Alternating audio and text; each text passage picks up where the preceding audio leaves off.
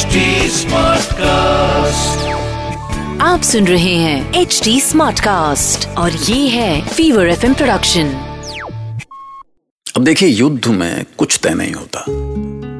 कौन भला जानता है कि कौन मारा जाएगा और कौन ज़िंदा रहेगा? वैसे कृष्ण को पांडवों की वीरता पर कोई शक तो था नहीं। लेकिन वो समझ नहीं पा रहे थे कि इस महायुद्ध में जीत हासिल करने में पांडवों को कौन सी कीमत चुकानी पड़ेगी? भावुकता में कभी कभी वो सोचने लगते कि कहीं किसी पांडव की जान न गंवानी पड़े। उन्हें पाँचों प्रिय थे, लेकिन अर्जुन से उन्हें कुछ ज़्यादा ही लगाव था। एक योद्धा, एक संबंधी और एक दोस्त। कई तरह से अर्जुन उन्हें प्रिय था, और उस अर्जुन की जान पर जो खतरा साफ़ दिखाई दे रहा था, वो था कर्ण। वो कर्ण जो अर्जुन को मारने का प्रण कर बैठा था। कृष्ण अपनी बुआ कुंती को इशारों इशारों में ये बता आए थे कि वो कर्ण को अपने बड़े बेटे के रूप में अपना लें। लेकिन उन्हें कतई भरोसा नहीं था कि इससे बात बनेगी। तो ऐसे कई सवालों से जूझते हुए कृष्ण शांति का प्रस्ताव लिए कौरवों की सभा में खड़े थे। कौरव कुल के सबसे बड़े महारथी और बुज़ुर्ग भीष्म ने आसन से खड़े होकर उनका सम्मान किया। परंपरा के अनुसार दूध सम्मान का पात्र होता है वासुदेव। मैं आपसे निवेदन करता हूँ आप जो कहें सिंहासन पे आसीन होकर कहें। आप ज्येष्ठ है पितामह। मैं आपकी भावनाओं और हस्तिनापुर की महान परंपराओं का हृदय से सम्मान करता हूँ। पर मैं अपनी बात खड़े होकर कहना चाहता हूँ, क्योंकि ये मेरे द्वारका की परंपरा है। तो मैं सभी से क्षमा मांगते हुए अपनी बात आरंभ करता हूँ। पितामह, आपको ज्ञात होगा कि इस समय कौरव कुल कैसे संकट में है और यदि आसन्न युद्ध के इस संकट पर गंभीरता से विचार नहीं किया गया तो परिणाम भयावह होगा। पर इस युद्ध को टाला जा सकता है। कुरुकुल को विनाश से बचाया जा सकता है। यदि महाराज चाहे तो। मुझ पर संदेह न करें वासुदेव। मैं कभी नहीं चाहता कि कुरुकुल पर ऐसी कोई विपत्ति आए। मुझे आपकी भावनाओं का आभास है महाराज। पर दुख इस बात का है कि आप जो नहीं चाहते वही हो रहा है और आप विवश हैं। मैं तो बस यही चाहता हूँ कि संसार इस महासंहार से बच जाए और सभी शांति और सद्भाव से जी सके। परंतु कैसे वासुदेव? दोनों पक्षों की कोई भी स्थिति आपसे छुपी नहीं है। इसलिए मेरा निवेदन है कि ऐसे में आप ही बताएँ कि संधि कैसे हो सकती है। मैं कोई परामर्श देने तो नहीं आया हूँ, पितामह, और मैं स्वयं को इस योग्य भी नहीं समझता। मैं तो मात्र धर्मराज युधिष्ठिर का संदेश देने आया हूँ। उनका कहना है कि जुए के खेल में छल हुआ और उनका सुख वैभव छीन लिया गया। फिर भी उन्होंने तेरह वर्ष का वनवास इसलिए स्वीकार किया। ये सोचकर कि उसके बाद उनका राज्य नहीं तो कम से कम शांति से जीने के लिए पाँच गाँव तो मिलेंगे। यदि अब भी उनका अधिकार उन्हें वापस नहीं मिलता तो युद्ध का तांडव निश्चित है। पर उसे रोकना केवल और केवल पूज्य महाराज के हाथों में है। मैं इस सभा को वचन देता हूँ कि यदि आप अपने पुत्रों को नियंत्रित कर ले, महाराज तो मैं स्वयं पांडवों को नियंत्रित करूँगा। अचानक सभा में सन्नाटा छा गया। धृतराष्ट्र कुछ नहीं बोल पा रहे थे। उन्हें तो पता था कि उनके बेटे बेलगाम घोड़े जैसे हैं। सभा की खामोशी भीष्म के गुरु महर्षि परशुराम को अखरने लगे और वो खुद को रोक नहीं पाए। ये चुप्पी भयाव है धृतराष्ट्र। जो पक्ष सबल है और समर्थ है, वो ही तुम्हारे अन्याय और अत्याचार से पीड़ित है। और वो तुमसे राज्य नहीं, स्नेह और सद्भाव मांग रहा है। सिर छुपाने के लिए केवल पाँच गाँव मांग रहा है। और तुम चुप हो? क्या ये तुम्हारी दुर्भावना नहीं है? नहीं, महर्षि परशुराम, नहीं। मैं कृष्ण की महानता के आगे नतमस्तक हूँ। किंतु किंतु महर्षि मैं मैं कहे महाराज स्पष्ट कहें। कहीं ऐसा ना हो कि ये आपका संकोच संसार का सबसे बड़ा संकट बन जाए। आप दुर्योधन को आप ही समझाए वासुदेव। मेरा पुत्र मेरी कोई बात सुनने के लिए तैयार नहीं है। वो मेरी आज्ञा मानता ही नहीं वासुदेव। मैं क्या करूँ? आप ही बताएँ। मैंने आज तक किसी सम्राट को इतना विवश नहीं देखा। हस्तिनापुर का महाराज ऐसा विवश क्यों है? कहाँ चली गई आपकी सारी शक्तियाँ, जिसकी सेना में महाबली भीष्म, आचार्य द्रोण, कृपाचार्य और अश्वत्थामा जैसे महान योद्धा हैं, वो इतना दुर्बल कैसे हो गया कि अपने अहंकारी पुत्र को अपने वश में न कर सके? मुझे दुख है महाराज कि कल ये संसार आपकी इस विवशता को विवशता नहीं दुर्भावना कहेगा। आप पर लांछन लगेगा कि अपने पुत्र के समान आप भी नहीं चाहते थे कि पांडवों को उनका अधिकार मिले। नहीं वासुदेव नहीं। ईश्वर के लिए ऐसा कहकर मुझे लज्जित ना करें। बस पिताश्री बस। आप दुखी ना हो। आपको केशव की पक्षपात पूर्ण बातों से विचलित होने की कोई आवश्यकता नहीं। है इनके प्रश्नों के उत्तर मैं दूँगा। परंतु उससे पहले मैं पांडवों के शुभचिंतक केशव से पूछना चाहता हूँ कि यदि युधिष्ठिर जुए में हारा तो इसमें मेरा क्या दोष था? पांडव अज्ञातवास में पहचान लिए गए तो उसमें मेरा क्या दोष था? और कुछ कहना है दुर्योधन? आप जिन पांडवों का पक्ष ले रहे हैं ना केशव वो पांचालों के साथ मिलकर हम कौरवों का वध करना चाहते हैं। और आप चाहते हैं कि मैं भयभीत होकर अपना राज्य उनके चरणों में अर्पित कर दूँ? क्षत्रियों का धर्म युद्ध में प्राण देना है केशव। आपकी तरह डरकर भागना नहीं। अच्छा किया कौरव कुमार जो आपने मुझे क्षत्रिय धर्म का ज्ञान करा दिया। अन्यथा मेरा जीवन तो अधूरा रह जाता। मैं जानता हूँ केशव। जानता हूँ मैं कि मेरा सच आपको चुभ रहा है। पर सारी सभा ध्यान से सुन ले। मैं धृतराष्ट्र पुत्र दुर्योधन, भिक्षा मांगने से तो पांडवों को पाँच गाँव क्या सुई की नोक के बराबर भी भूमि नहीं दूँगा।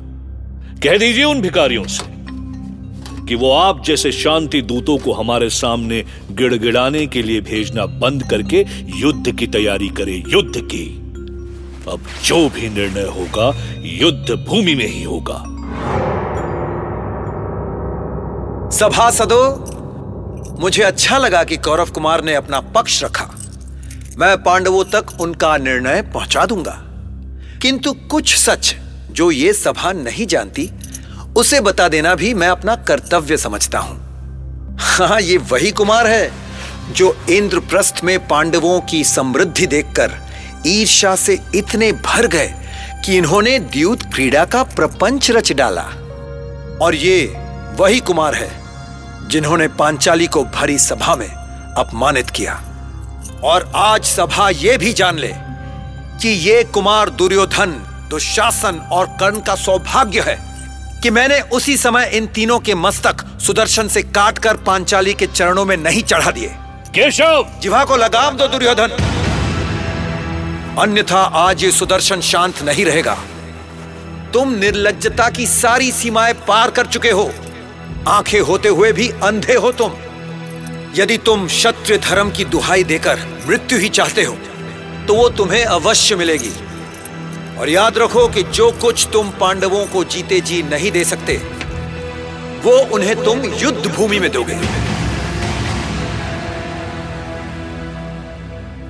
भैया दुर्योधन यदि हम इस कृष्ण का संधि प्रस्ताव ठुकराते हैं तो पिताश्री और पितामही हमें बंदी बनाकर उन नीच पांडवों को सौंप देंगे।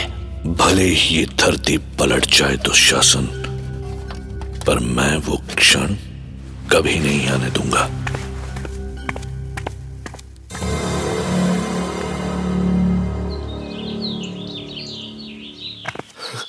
गांधारी? कहा है गांधारी? कौन? कौन बुला रहा है मुझे? मैं मैं बुला रहा हूँ गांधारी। हम पर घोर संकट आन पड़ा है महारानी। घोर संकट। कैसा संकट? कृष्ण ने ऐसा क्या कह दिया? उन्हें अपमानित किया है दुर्योधन ने। वासुदेव को अपमानित किया है उस मूर्ख ने। अपने अहंकार के मद में चूर वो मूर्ख राज्य भी गवाएगा और अपने प्राण भी। वो किसी की नहीं सुन रहा गांधारी। सबके सामने सभा से उठकर निकल गया। अब तुम ही उसे समझाओ। तुम ही समझाओ उसे। महाराज मैं मैं समझाऊ उसे? जब वो आपकी नहीं सुन रहा है तो मेरी कैसे सुनेगा? वो तुम्हारी सुनेगा गांधारी। तुम्हारी सुनेगा वो। तुम्हारी ममता समझा सकती है उसे। जब समझाने का समय था तब तो आपने उसकी हर एक इच्छा पूरी की। और अब जब वो आपके भी वश के बाहर हो गया है। तो मुझे समझाने के लिए कह रहे हैं? तुम भी मुझे ही दोष दे रही हो गांधारी तुम भी। ईश्वर, इस संसार में आज तक जो भी बुरा हुआ, उसका दोषी एक अंधा कैसे हो गया? जो अंधा सिंहासन नहीं संभाल सका, वो इतने सारे लांछनों का बोझ कैसे संभालेगा? कैसे संभालेगा?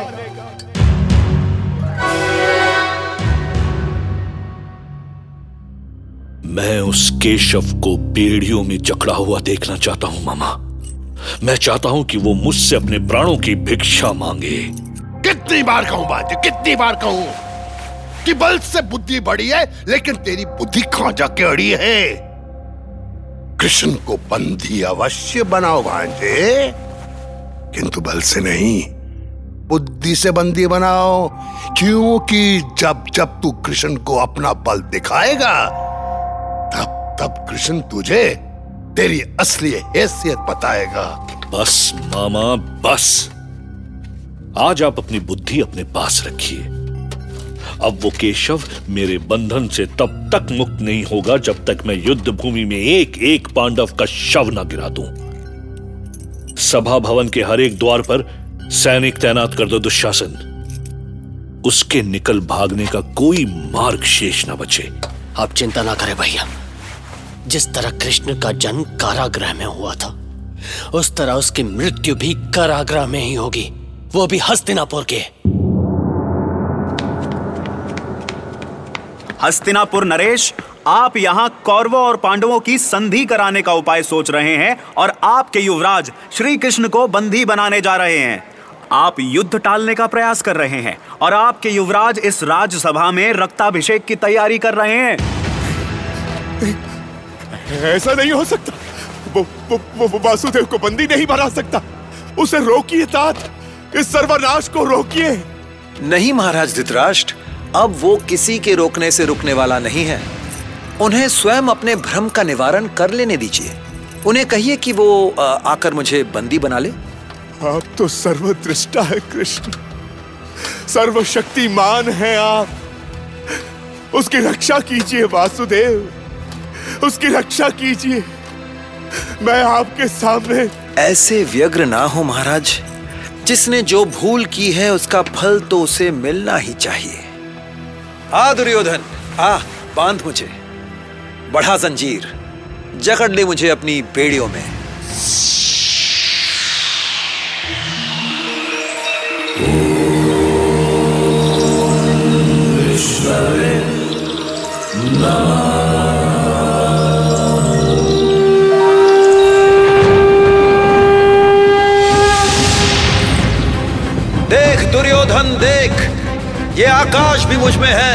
और पाताल भी। तीव्र हवाएँ भी मुझमें है और प्रचंड दावानल भी। आँखें खोल दुर्योधन, देख, मुझसे ही सृष्टि का सृजन है और मुझसे ही सकल विध्वंस। देख, मुझसे ही सूर्योदय है और सूर्यास्त भी मुझसे ही। मेरी छाती संपूर्ण भूमंडल है और पर्वत मालाएँ हैं मेरे पैर। देख जिस प्रकाश से गृह नक्षत्रों को संसार प्रकाशित करता है, वो प्रकाश मेरे ही अंदर से जन्मा है। आँखें खोल और देख पूरा ब्रह्मांड, चराचर, देव दैत्य, सुर असुर, देख सहस्त्र सूर्य, सहस्त्र चंद्र, सहस्त्र लोक, देख दुर्योधन, देख सहस्त्रो विष्णु, ब्रह्मा और महेश, देख सहस्त्रो रुद्र, सहस्त्रो काल सहस्त्रो यम। लाया है इतनी बड़ी जंजीर जो मुझे बाँध सके। लाया है ऐसी बेड़ियाँ जो मुझे साध सके। यदि बाँध सके तो बाँध दुर्योधन। आ, बाँध मुझे। परित्राणाय साधुना, विनाशाय च दुष्कृता। धर्म संस्थापनार्थाय युगे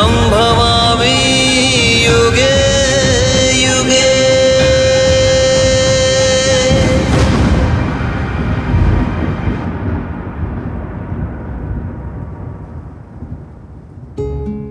तो भाई साहब, भारी भरकम डरावने हथियारों से लैस कौरव कृष्ण का विराट रूप देखकर पत्थर बन गए।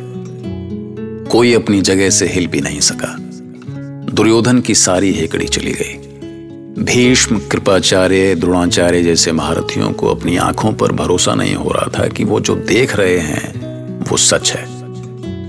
लेकिन हाँ भैया, सच तो सच है। दुर्योधन ने जिसे छोटा सा तालाब समझा था, वो समंदर निकला। सुनते रहिए, महाभारत। आप